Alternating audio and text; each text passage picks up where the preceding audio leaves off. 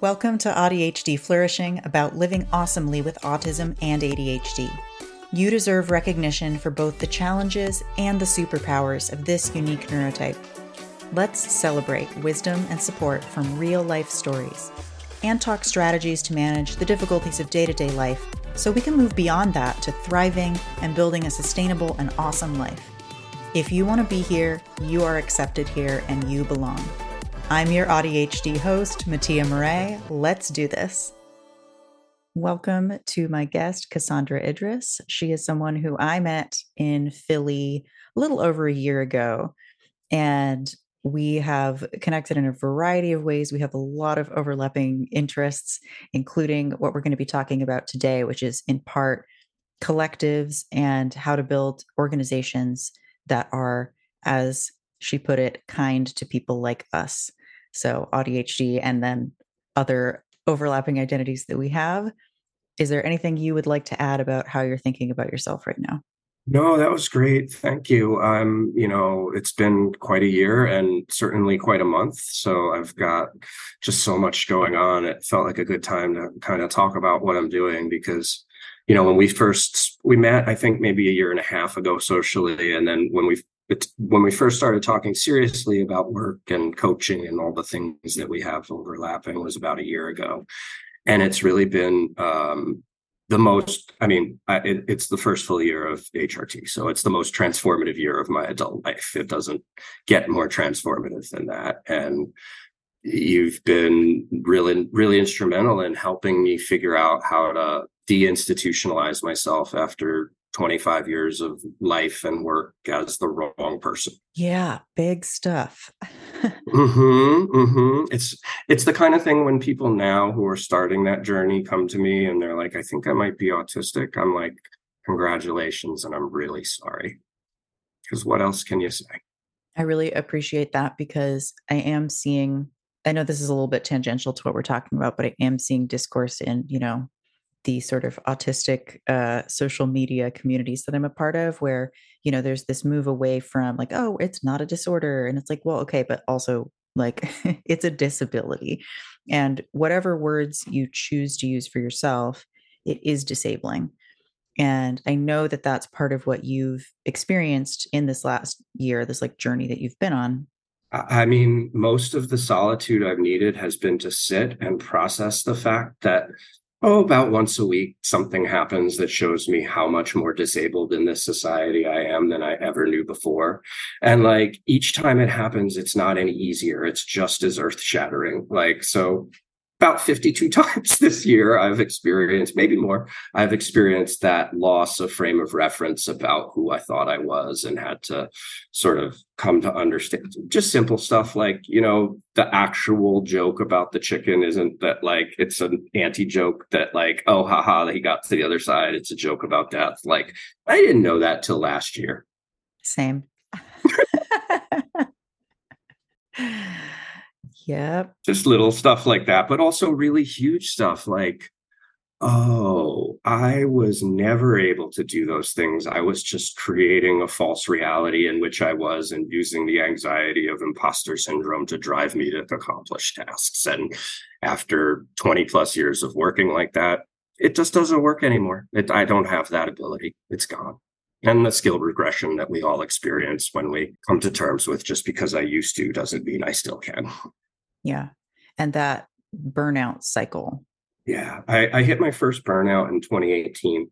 I didn't know it was a burnout then. To me, it was leaving my ex in a very tragic and unfortunate situation that, you know, is still ongoing. So I won't go into the details, but, you know, it's an odd experience to have that sort of road to Damascus kind of spiritual awakening, nervous breakdown really, but we like to say nice things and not be mean.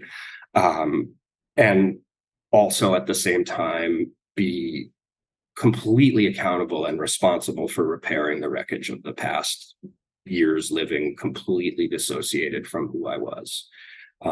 It's been a journey of complete contradictions and a total masterclass on learning how to accept that two things or more can be true at once, because I really believed that I at this point in recovery would also, like, I thought that like enlightenment also came with like a curing of your ailments, but like the famous joke from like Ram Dass is when an asshole becomes enlightened, you just have an enlightened asshole. And like, it doesn't take away the trauma. It doesn't, it just means it's not the water I swim in anymore. And I choose when and where and how to employ those traits rather than having those traits be who I thought I was. It's that sort of movement from identification with thought to movement to identification with the awareness of being. And can you say more about what you mean when you use the word enlightenment? Because I've heard that used in a variety of ways. I don't use it in the sort of Western mysticalized sort of, you know, like Orientalist sense. I'm using it in the sense that I believe that my thoughts are not who I am as a person. They are things that arise in consciousness. Like thinking is to thought as seeing is to sight. But when I look at the Mona Lisa, I don't think I'm the Mona Lisa. But if I have the thought that, oh, God, this happened because I'm the worst, I think I'm the worst. And it takes a long time and a lot of trauma-aware therapy to like go from that place of total self-rejection to a place where I love myself today and I accept who I am.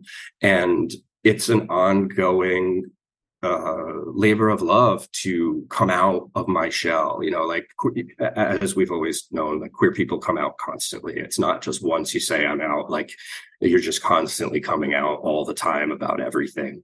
And that's what makes me unsuitable for most organizations at this point, because the things that I've faced in myself and the ways in which I am matter of fact about things that make neurotypical people extremely uncomfortable and upset for me doing make it very difficult for me to last more than a few months, even in progressive, liberal, community care oriented organizations. That was my experience the last few months where you know, when we talked a year ago, I realized, and we did some coaching and it was really helpful, but it was the realization that I was not in any way capable of doing what I wanted to do yet. Like I could see the path too institutionalized and too traumatized to really do much more than collect my unemployment when I lost my corporate job for the same reasons, and then figure out a way to find another job that could sustain me while I was still recovering. You know, 6 months of unemployment is not enough. We need, what, 2-3 years, I think I've heard you say, something like that. So it's really been recovery from burnout in stages, because it took me 42 years to hit my first burnout. It took me another 3 years to hit my second. It took me 4 months to hit the next. And it, you know, it was just as simple as like, I knew this in theory because people had told me that NGO jobs were just as exploitive and ruthless and hierarchical and all the things I had seen in 20 plus years in corporate HR. So I learned in 4 months. And, you know, I saw a meme just yesterday or something. It was like, I came back from the dead, so none of this stuff really matters at all to the workplace that management really doesn't appreciate. And, you know, that's really what it is. It's like nothing that is done in any of these hierarchical corporate institutions that are part of the mainstream in NGO industrial complex is done to the degree that it would need to be done to be effective. It's always done to the degree to give people plausible deniability that the work is being done. But really the covert purpose for all of these institutions is to build a government and continue to grow, just like every other hierarchical capitalist organization. The fact that it puts its money into a reserve fund and then doles that money out as charity or doesn't, you know, I mean, we've all heard the stories about the United Way, so we know how that works. So. Yeah. Well, and a lot of their goal as well, because I've worked in a similar setting, which is also healthcare oriented and also substance use oriented, is even though there are plenty of lovely people there, including clinicians who have good intentions, and there are, you know, lots of individuals that are lovely, the point of the organization as a whole, I think, is largely to create just enough control and compliance to essentially not affect property values. I mean, that's one of the things, right? It's like, you know, keep the people who the system perceives as problematic just enough out of the public view so that everybody else can go about living their lives. And also to maintain an area where the most warlord capitalism real estate development can happen, because that is, at least in southeastern Pennsylvania, and I'm sure in many other parts of the country, the main sort of way, if you want to join the capitalist gang, that you get your start. You have the cheapest property and the least regulation and very little policing. And so one of the things I saw working in these neighborhoods providing mutual aid, I mean, I was a paraprofessional providing case management services, but that's just a way to do mutual aid without doing mutual aid and act like mutual aid doesn't work. And that's a lot of what happens, is that you get these really transformative frameworks like harm reduction and housing first, and then you see how the liberal NGO infrastructure implements it wrong on purpose and then claims it doesn't work. And you see how organizations that maybe form with a radical kind of let's do our own thing get co-opted by accepting the funding from those systems. And so that's actually a great segue to talk about the project my friends and I have co-founded recently. It's a mutual aid project. We really just have a placeholder name of Philadelphia Mutual Aid at this point, but we were just accepted to the Open Collective Foundation, which is huge. Open Collective runs a foundation where it's mostly designed for software, open source software projects, but they do also have a social mission attached, and we fit into their social mission. So they have accepted us, which means we have a legal entity, an ultimate sponsor who will allow us to fundraise under their banner and take care of taxes and all that sort of thing, which is a huge leg up to a three-person project that's, you know, maybe raised $10,000 or $15,000 at this point, which to me, I'm like overwhelmed by that level of success in such a short time. But I also understand that to run an organization like this, you need a multi-million-dollar budget, and I'm not going to get that from the state or from corporate institutions running the kind of organization that I know we need to run in order to sustain ourselves safely. So it becomes a matter of finding creative sources of funding, and we can probably talk about that a little bit later because I have a few ideas. I don't want to give away too much at this point because it's still pretty nascent, but things have been moving very quickly, and I'm extremely encouraged by how people have responded to what we want to do, because it really speaks to the point that the late David Graeber was making in the book Bullshit Jobs. Yes, love David. I've had actual human executives in the social services world tell me to my face that the reason they were paying me less than what I would be paid elsewhere is because the work has inherent meaning, and there isn't really enough of that work to go around. Like, they have internalized David Graeber's point, because as another late theorist, Mark Fisher, so aptly explained, capitalism has the ability to recapitulate even the most radical thought back in by selling it back to us. And he called that capitalist realism. And that is essentially an effect of the way in which they were able to convince people that history was over. You know, they even wrote a book, I forget the core intellectual's name, but he wrote a book, The End of History. And that is the state that the Anglo-American empire has tried to hold the world in for the last 40 years. Like, people joke that the Simpsons guy is like Nostradamus. No. It's just been this shitty the whole time. Like, he's just been describing the present moment. And for the present moment, we've had different versions of Reagan every president for the last 40 years, you know? Yeah. And like, people who've lived through that, I was born in the 70s. I don't remember, any president before Reagan, because he was, I was too little to remember Carter. I was born at the end of the 70s. And that's just the world we've lived in. And, in the 90s, when I was young and starting out, it was impossible to question that orthodoxy without literally being seen as someone who was insane and dangerous. And the idea of me saying publicly, let's just form a workers' collective in the 90s it's hilarious to me. My generation has this sort of reputation for not giving a crap about anything.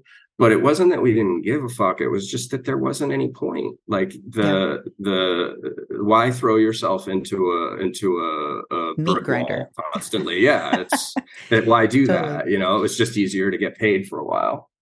Yeah, and to draw I think a strong thread between a lot of what you're saying, as you start gaining this self-awareness through trauma recovery, you start being more aware of your own internal mechanisms. You start moving towards self-kindness. I mean, you personally, right? But also us, you know, as we go through this journey, I think a lot of us go through this type of journey, and especially as neurodivergent people, then, okay, I start being loving and kind to myself. And of course, I'm looking around my workplace with all this toxic stuff, as you did, right? In a couple of different situations, and you start speaking up about stuff and, or, you know, coming out, right? And being yourself and not having people treat you well and speaking up about that. So the variety of ways in which you were seeing toxic things happen, it's directly, I think, related to this self-kindness and this awareness. And then this awareness of, you know, the historical and larger, you know, this like urge for justice that a lot of us have, and this interest in building better systems and systems thinking and, you know, pattern recognition, all these things come together. And in a way, I think a lot of what you and I have experienced is that it makes us almost unemployable, because there's a very narrow set of jobs where they're even getting close to meeting any of our values. And then even within that, we're looking around and we're like, well, this is clearly a bunch of bullshit. Like the people at the top are being terrible. It makes us unemployable unless we are employed in organizations that are by us, for us, and funded by us. Mm-hmm. We have to be fully self-supporting through our own devices as a community of queer people, neurodivergent people, and all of the intersections that come with that. And we honestly have to put ourselves in service of building solidarity with all of the other marginalized communities around us, because we are not big enough or strong enough or well-resourced enough to survive on our own. And you know, there's been plenty of awareness lately about the limits of the ally model, and ally can always change sides when it behooves them. That's what allyship is. But solidarity means that I believe that my struggle is intimately tied to the struggles of every other marginalized group in the city of Philadelphia and in the greater global community. And I know this to be true because it wasn't the cishet white people that stood up for me. It wasn't the cishet white people that were in group therapy with me telling me things like, honey, you gotta forgive who you used to be. They got you here. Like, what are you doing? Like, come on. That wasn't cishet white people doing that, you know? And I don't say that to say that we can never be safe around cishet white people. I am raising a son that is a very kind and soft and beautiful, as far as he has explained to the world, a cishet white person. So like, I know it to be true. I do have those friends who have stuck around and who are clearly cis men, but like now we have relationships where I can tell them I love them and it's not weird. And they can tell me their like deepest pain and it's not weird. And it made everything in my life make sense, while at the same time taking me from the most privileged position in society possible when it comes to patriarchy and putting me at the bottom. And that was a choice I made, which, you know, is a choice I make every single day, because I transitioned late in life and I will likely never pass as a woman, certainly not a cis woman, unless I do a tremendous amount of things to myself that I'm not interested in doing. You know, it's that old, like, why would I trade one set of oppressive gender standards for another kind of, you know, transition? And what that's led me to see is that there is no way that we can find a place without having our self-determination. And there's no organization in the world that will grant a person like you or I self-determination other than an organization completely run by and for other people like us. It's just, it's not possible. The gap between the way that a neurotypical, heterosexual, cisgender person sees the world and the way I see the world is too great. And there's the study of psychology in the West has only ever been what a person can, a study of what a person can be manipulated into doing under capitalism. Like, that's really all it is. It's not some universal truth. You know, there's no such thing as any of these categories like mental illness or even disorder. These are just contested definitions and power relations that we're talking about. But I can't imagine something I've seen my neurotypical bosses over the last couple of years get more upset about than me directly addressing the facts of the matter in a systemic way that addresses power relations and considers the sort of imperfectness of their categories, because that's what their whole lives are built on. And I'm not, in my mind, as an autistic person, I am discussing a failed idea and a desire to change frameworks, because I never had a frame of reference. I wasn't allowed as a child to have independence or self-determination or really a worldview. I was just given, I was an attachment to the ego of a larger family system. I wasn't a person until I was able to escape from that family system. So that sort of combination of what they call a disordered sense of justice, which, I mean, if you need to understand how illegitimate the entire medical model for diagnosis is, you look at the fact that our insistence on truth and justice is somehow pathologized by that system. I lost my train of thought completely. Well, and one of this actually, I think, is getting close to one of the things you mentioned that I would love to have you explain, which is that the toxic family systems and toxic workplaces are the same thing.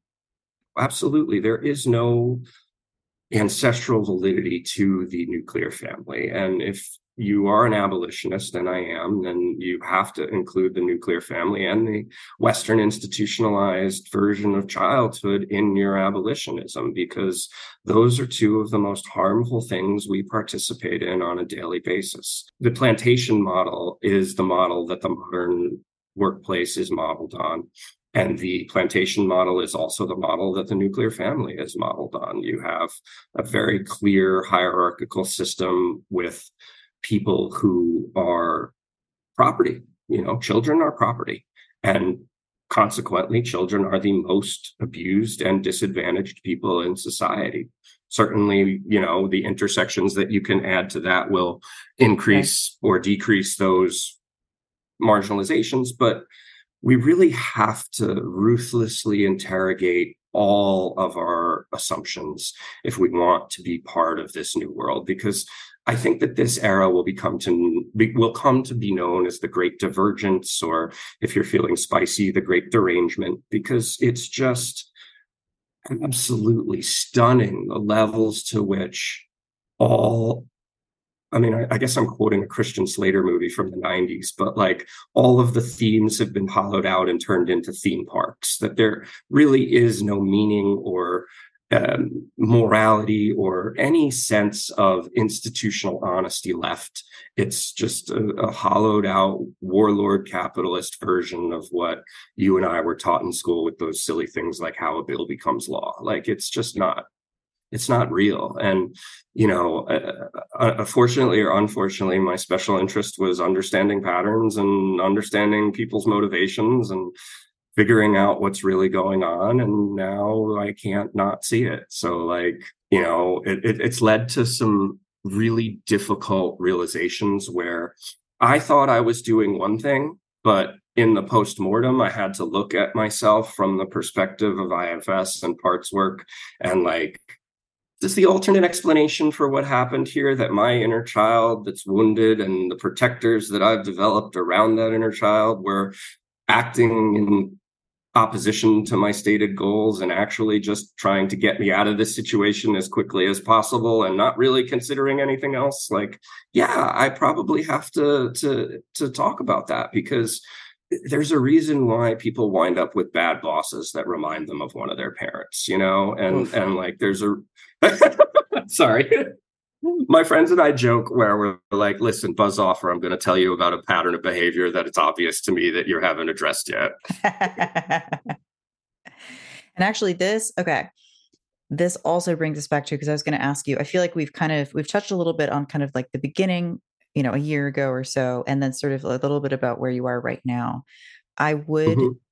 if there's a way in which it's comfortable for you to talk about it, I would love to hear more about the journey part of it, sure. because I sure. feel like a lot of what I feel like people are looking for when they're looking for stories from people like them is not just the, where were you and where are you, but like, what did you do? Right. What was the actual process? Not because we would use the same process for each of us, but just this sort of like seeing someone like me go through this. I would struggle telling this story because like, I want to go back to like when I was an embryo, you know, like, and there's mm-hmm. like a place at which the story has to start that probably isn't 40 plus years ago. So where do you, like, I think I'll probably start at 2018 because that was the latest iteration of the journey. You know, most trans people will tell you that the journey of medical transition, of becoming transsexual, is one of returning through time to the places at which you knew who you were but made yourself forget. At least late identified people like me. You know, it's a breadcrumb trail back to myself and all the places in time where I actually was myself. I was Cassandra. I was this person. I just didn't have the language or know my name or understand what was going on. And 2018, as the result of euphoric recall from a relative confessing to trauma that I had long suppressed because they were afraid of exposure and wanted me to resume my role of covering for them in the toxic family system, created the entire space in my mind to remember who I was. And it included the trans part. It included everything. And, outwardly, it looked like an existential crisis leading to a nervous breakdown and a person destroying their life. And, you know, there's a group of people in Philadelphia who believe me to be Kaiser Soze, essentially, because of that. I mean, Matt Walsh or one of those other lunatics even tweeted something about directly how a man who leaves his family and transitions is like Hitler, essentially, you know, and or some sort of like the worst thing in the world you could be, because I mean, we really are traitors to patriarchy. Like the thing that they're reacting to is the thing in themselves that's saying, I'm being harmed by patriarchy too, and this person, it's not fair that they're not being harmed like that anymore. And if they continue to not be harmed that way, I'm going to do something violent about it. And because if anyone can escape from the system has lost power. Exactly. And it also, there's also a mythological content, because all of these fundamentalists have been told their entire life that they are the meek that'll inherit the earth and the kingdom of heaven is theirs. And no, it's trans people. Sorry, you know, and like they're watching us have the people flock to us the way that they were sort of promised, and they're watching themselves become more and more marginalized and more pushed to the fringes. And that's really what I think is driving this great derangement. And it's not just your hardcore Trump loving people. You see it within the confines, like the liberals who were extremely unhinged when he became president. I now understand we're just upset at being shown a mirror of their own sort of behavior and attitudes that were, you know, because Trump is sort of the ultimate overt narcissist, and there's nothing a covert narcissist hates more than an overt narcissist, because they lose to an overt narcissist every time. So he's every one of their abusive stepfathers. He's every one of and it forced a lot of people to either look at their own shit or go deeper into not looking at their own shit. And so I'm sort of amused at the way in which a lot of that sort of comeuppance is happening at the same time. Like the same time Trump is having his moment in court, all of the toxic liberal systems that are oppressing me essentially are having their moments where they're falling apart. Like as I've been sharing with you over text, the hardest thing for me is to learn how to experience and deal with joy in a healthy way.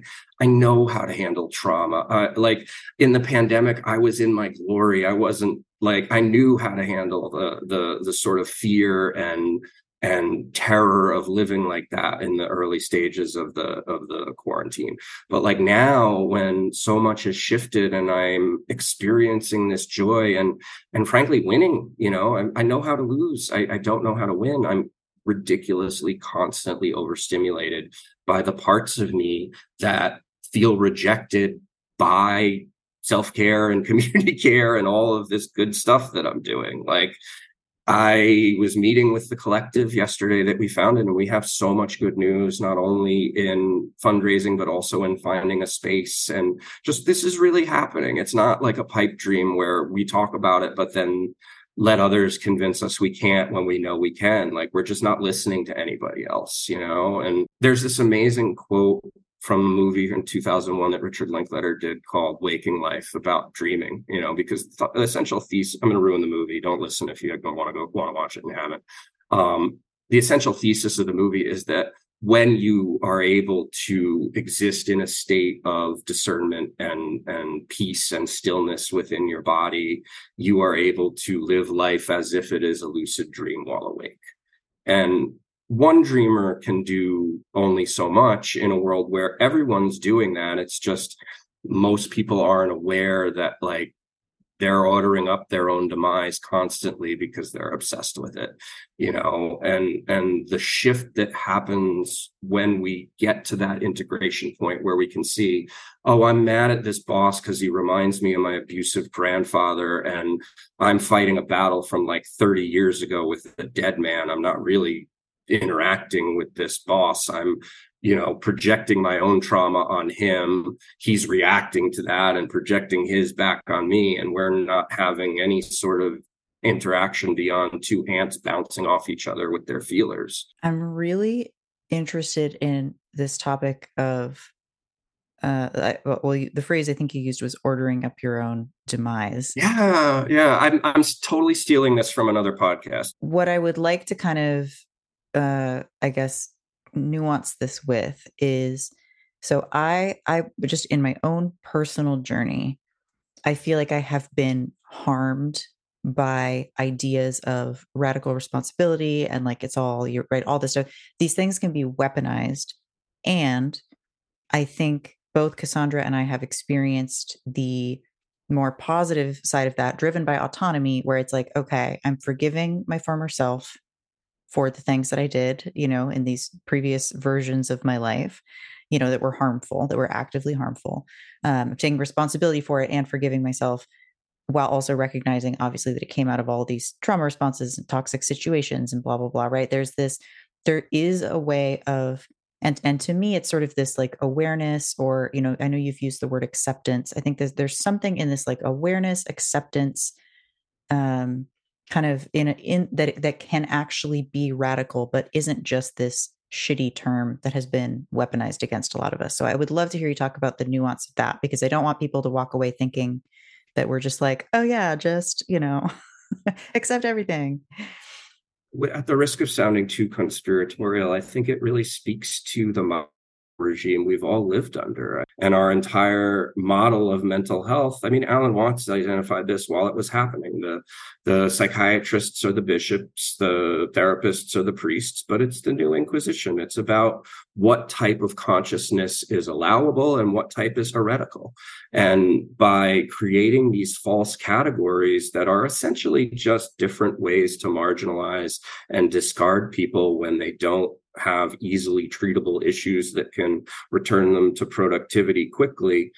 You know, if trauma ever got its due, the DSM would be a pamphlet, you know, and the entire model of diagnosing based on statistical symptoms, like, it's great for things like billing insurance companies and creating frameworks with which to analyze things. But like, so is astrology, you know, like it's the Douglas Adams line about astrology. Like, if you create any system of arbitrary rules and apply it to your life, it's going to work. And the more arbitrary and the more detailed the system is, the more insight it's going to give you. That's just mythology. Like, what we're experiencing now is the fact that end stage capitalism has completely co-opted and sucked the meaning out of everything. So your options are malignant narcissism leading to complete nihilism or losing your mind because of betrayal and finding solace in art and absurdism, essentially. Like, I don't know a trans woman that doesn't eventually get to a place where they're like, fuck it, chaos or order are the same thing. Let's just have fun. Like, and that's the only way we can get through transition without losing our minds. I'm just sitting with that for a moment. It's hard because everything points back to the same thing, which is you're so much more disabled than you ever thought you were, and society is so much more harmful to you than you ever possibly could have known. And like, there was a jokey TikTok sound for a while, oops, I accidentally created a false reality, and like queer people latched onto that because, as you know, you can live in a false queer reality for most of the time, to the point where like sometimes you'll be confused and you'll be like, oh, that's a straight couple, I forgot about them. Like, it's not completely untrue. It's just that we're living at a time where the old world is dying, the new world struggles to be born, and there are monsters running around rampant. And, you know, I'm using that term monster very loosely. I don't believe in good people or bad people or monsters. There's just, again, contested definitions, power relations, trauma, access to resources, and the intersections of all of those intersectional qualities we talk about. And one thing that this has just been on my mind so much lately is just, we have all of the resources that we need globally for everybody for a really long time. Right? Mm-hmm. Like, we have so much. I mean, we have enough in the US to very directly give every person $100,000 a year very easily. Like, universal basic income doesn't have to be $30,000 a year. It could be, you know, a six figures for everybody. And that money just exists. Like, we have it, right? I'm not saying we should do that. And that's like, I'm not saying we should do that, not because I think we shouldn't, but because I don't think that just like doing that in America is the answer, right? Because part of the problem, I think, with us, like for me, having grown up in America with these incredibly toxic ideas of what it means to succeed and get ahead, is that if somebody just drops a bunch of money on me, my first instinct, if I don't question it, is just to buy shit that I don't actually even necessarily want. I mean, there are a few things I could probably use, but that's a really important point about collectivization. The reason collectivizing is so important to me is that my career started entrepreneurially. Like, I say I worked in corporate HR, but I worked on the other side of corporate HR. I worked in the agency business, placing technical consultants, which in the 90s in New York was like a very, very lucrative job. And I fell into it. Like, no one becomes a tech recruiter because they grew up wanting to be. Everybody fell into it. But I fell into it in 1998 at the beginning of the tech boom. And within a year, I was making more money in 6 months than my father made in a year. And nobody could tell me anything. And it really poisoned my mind. That and the neoliberal education of the political science degree I got, even at the City University of New York, which at the time was known as a hotbed of radicalism, it wasn't, took me 10 years to deprogram from. And it reminds me of the Toni Morrison quote that if I have community, I don't need success. And the thing about white supremacy and patriarchy and capitalism is that there is nothing there to bind white people together in a way that gives us any sense of community. So we all know that that's not available to us. And if you get white people talking long enough, some of them will even admit to feeling that sense of loss, that they don't have the community that Black people or immigrant groups have, because they know that it's missing.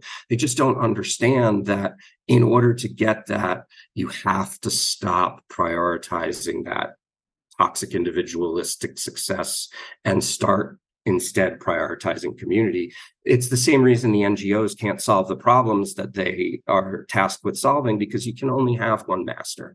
And no matter how many floral, very nice sounding goals you put in your mission statement, if your livelihood and your continued existence in the middle or upper middle class is the most important thing to you, then you're always going to make the decision that supports that. And so for the majority of my career, I existed as a very ruthless entrepreneur who only cared about my immediate nuclear family's well-being in the considerations that I made in my career.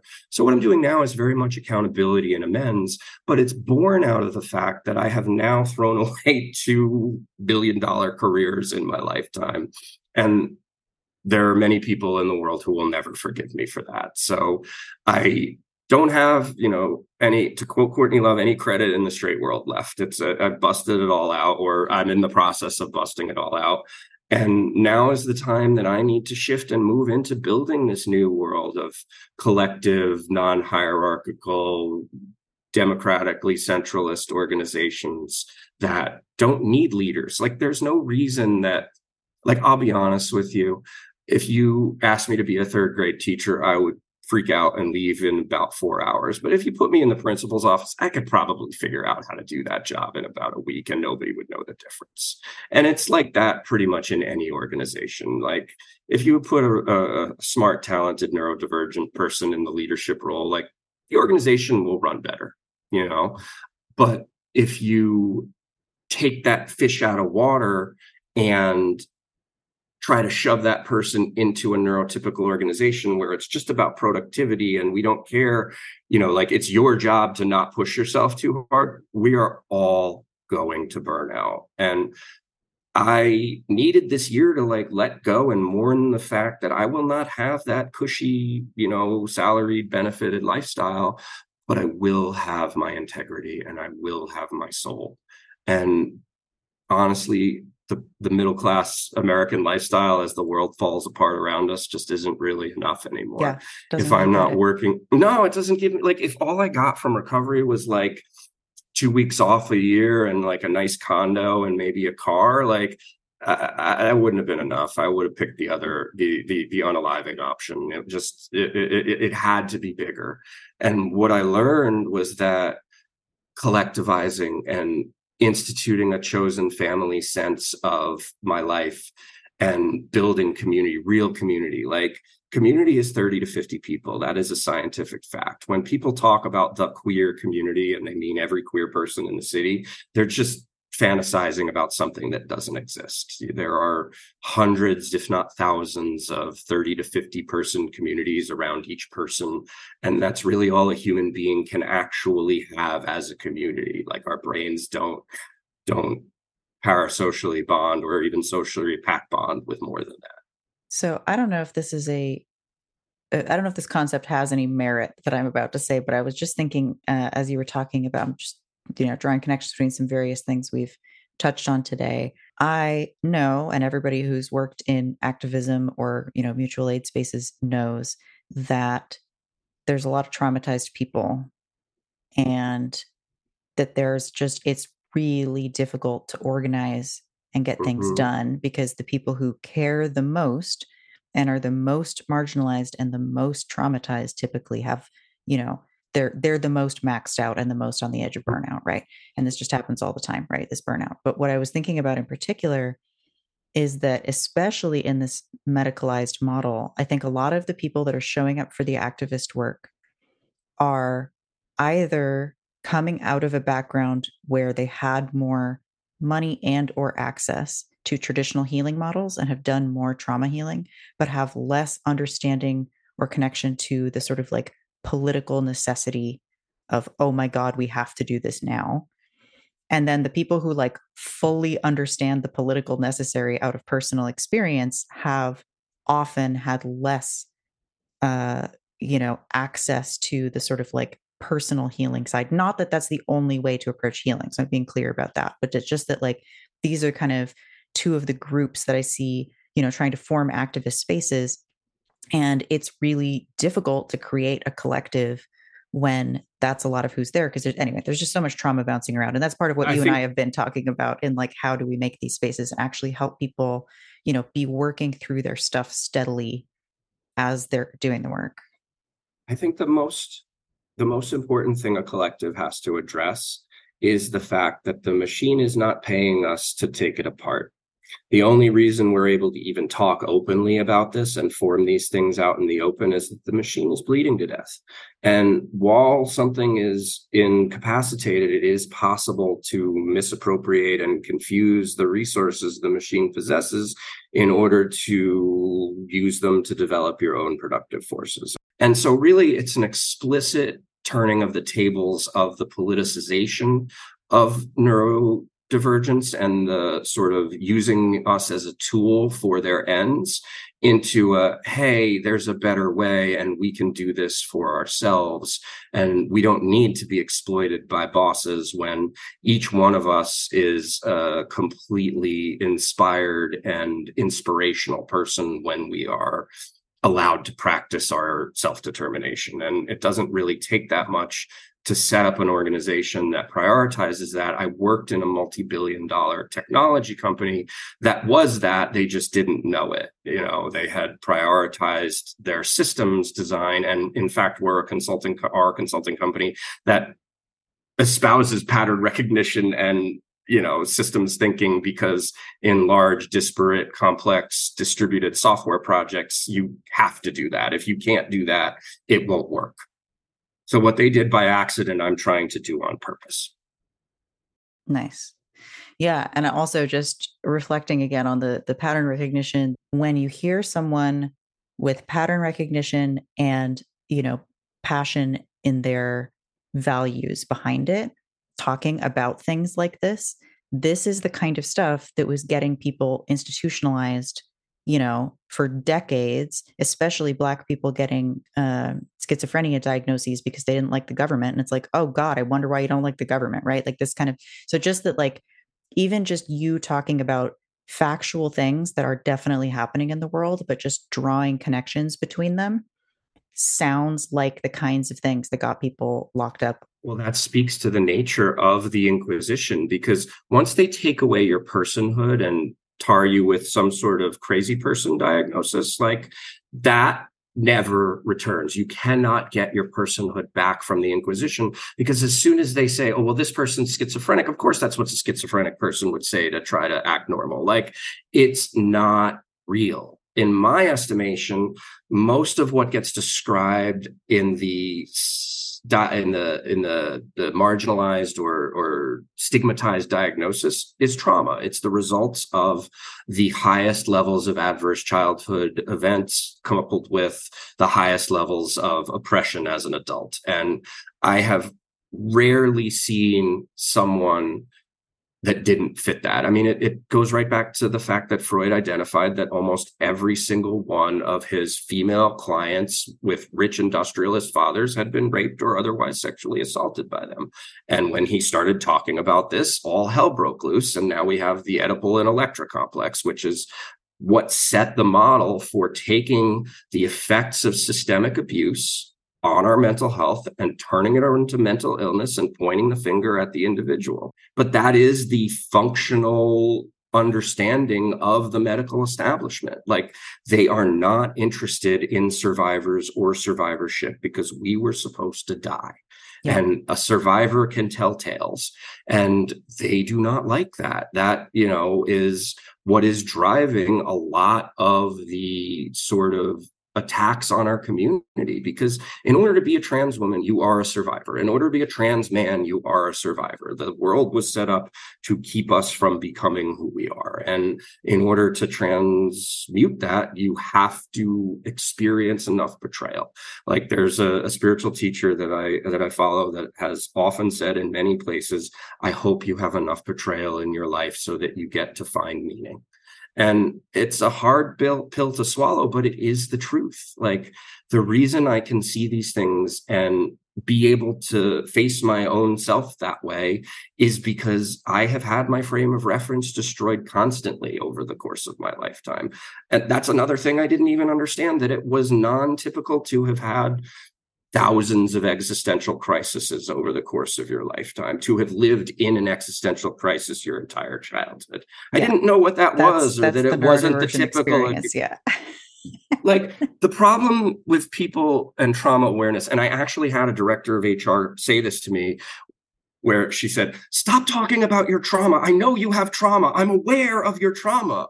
And I was shocked because I was just like, do you think that's what trauma awareness means? Like, that's the level that a lot of people are functioning on. They think trauma means mommy was mean to me once, when really it means my parents ran a system that reversed parent and child and systematically denied me agency, autonomy, or self-determination until I figured it out when I was, well, I didn't figure it out. My best friend brought LSD over, but I, at 14, saw through all that and stopped participating and learned how to traumatize them back to get free of it. And then I was on my own from 16 and like had to figure that stuff out. So I didn't even learn the word reactive abuse until maybe 2 years ago. I was just convinced by people who were more covert about their narcissism than I was, that I was the biggest monster who ever lived. And as long as I put myself in service to that person's narrative and ego, everything would be fine. And I lived my life just looking for another abusive person to hand me my demise, because I had lived so covertly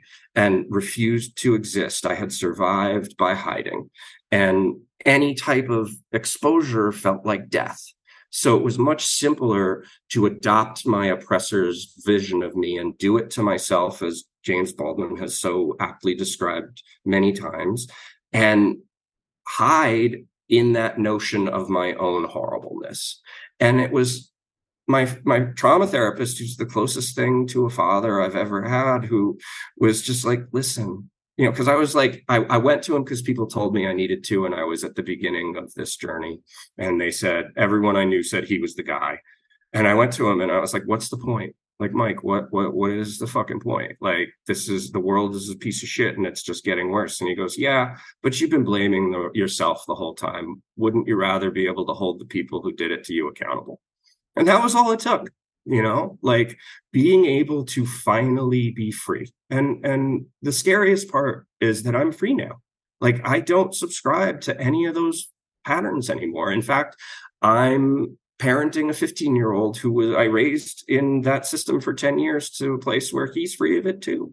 And I'm having experiences where like people are coming to me because of it and saying, you're what I thought was oversharing, but I guess was helpful. Like, your journey and the way in which you were public about it, like, has really helped me. And, you know, like, that brought me to a place where it's like, okay, it's collective mutual aid. That's all we can do. How do we make it possible for us as the most capable people to do this work in society can do it without being interfered with? Because the other side of the NGO industrial complex isn't just about financialization and creating a workforce that lives in precarity and breaking the unions, though that's a huge part of it. It's also about purposely not allowing these problems to be solved through collective action. Like, what would happen if all of a sudden the NGO industrial complex in Philadelphia completely cleaned up Kensington Avenue, and you had and really helped people transcend their capitalism trauma and didn't conflate productivity with wellness? Well, you would be creating a reserve army of unemployable people who now had all the time in the world to organize. So you can see why these systems can never actually do what they're stated goal is, and that it has to fall on us. I just want to make the fire emoji repeatedly. Yeah. Yeah. So as we wrap up, couple things that I thought you might want to share with people. I'm not sure. One is, I don't know if you want to share your playlists like that you've been. Oh my God. I don't know if you, we can just get this. If not, I'll give you my SoundCloud link. So like, I mean, you've known me for a while, and, you know, we've gone into pretty deep parts work and, you know, done that type of stuff, but like, really, I'm talking to you from the place of observing the observer in this. And Cassandra is much more of an ethereal being that really only speaks in music. So I have a SoundCloud, and I basically, because you taught me how by hypnotizing me, learned how to do hypnotherapy on myself through DJing techno. So I probably spend 10-15 hours a week just on that, creative pursuit, and it really has been a labor of love. So I'm happy to share my SoundCloud, though. It's funny because I'm at the point where I really want to be seen and start performing, and I'm working towards doing that. I had my first gig scheduled last month, but the weather canceled it, and it'll be next month. But I'm completely unwilling to do any of the things that DJs have to do on social media or in society in order to get those gigs. So instead, I'm just going to build an all-encompassing series of decentralized, federated collectives that take care of every one of our basic needs, including arts and culture, and I could just have my thing. Yeah. It might be a little bit overcomplicated, but like, you know. And then if people want to connect to either learn more about the collective and or donate, because I don't know if, you know, if there, I don't know if there's anything set up for that yet. So I actually just got the email from the program director at Open Collective Foundation that we have been accepted and we have to go through onboarding. But I'll provide the link to the page on Open Collective. So right now we're calling ourselves Philadelphia Philly Mutual Aid Collective, just because it wasn't really worth trying to come up with a better name at this point. And really, it's not about marketing ourselves as a collective. It's about doing the work. So awesome. So whenever that link is ready, we'll put that in. Well, this will also won't go. Oh, that link is ready now. Okay. It's just not up for donate. There's not a donation link up right now, but it will be as soon as they approve us. And then, yeah, we'll be in business. It's great to talk to you as always. Those wonderful. Links will be in the show notes. Thank you so much. And thank you for having me on. This has been great. Thanks for the work you're doing. All right. Take care. Thanks. Thank you. I hope that sparked some ideas or possibilities for your own journey. If you'd like to go deeper, I invite you to click on the link in the show notes to join my newsletter, where I share more on these topics, point you to community resources, and share cute pictures of animals. I only send it when I have something meaningful to say. A friend put it well.